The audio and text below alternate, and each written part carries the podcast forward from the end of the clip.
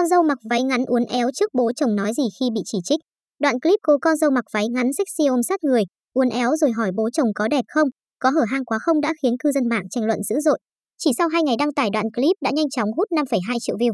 Nhưng có vẻ nó đã gây chứng mất dân mạng khi cô con dâu trẻ không tinh tế, thậm chí có phần kém duyên khi hỏi ba chồng câu hỏi khá nhạy cảm. Nhiều người cho rằng dùng mối quan hệ bố chồng, con dâu có gần gũi, dễ chịu đến mấy thì cô dâu hiểu biết sẽ phải giữ phép trước mặt bố chồng, từ cách ăn mặc đến nói năng phải chừng mực, không xuồng xã. Thậm chí, nếu đổi lại đó là bố ruột thì cô gái cũng không nên vượt định mức như thế.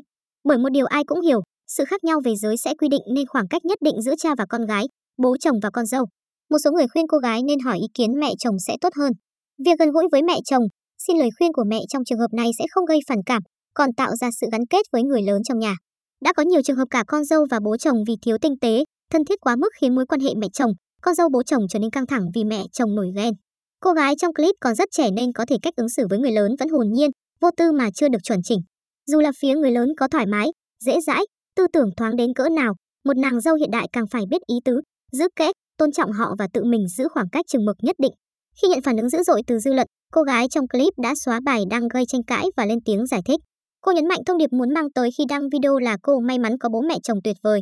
Tuy nhiên do cách truyền đạt chưa rõ ràng, cô gái khiến netizen hiểu nhầm. Cô nhận sai và xin lỗi. Lỗi sai của mình là lựa chọn trang phục chưa phù hợp cũng như lựa chọn góc quay khiến mọi người có cái nhìn sai về gia đình của mình. Qua sự việc lần này, mình nghiêm túc rút kinh nghiệm để chọn lọc thông tin và mang những thông điệp giá trị.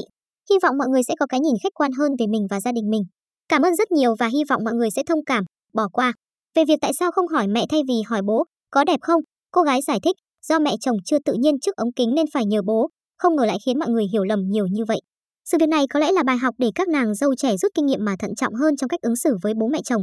Việc đăng clip lên mạng xã hội cũng vậy. Không phải cái gì tốt đẹp trong mắt mình thì sẽ vừa mắt người khác.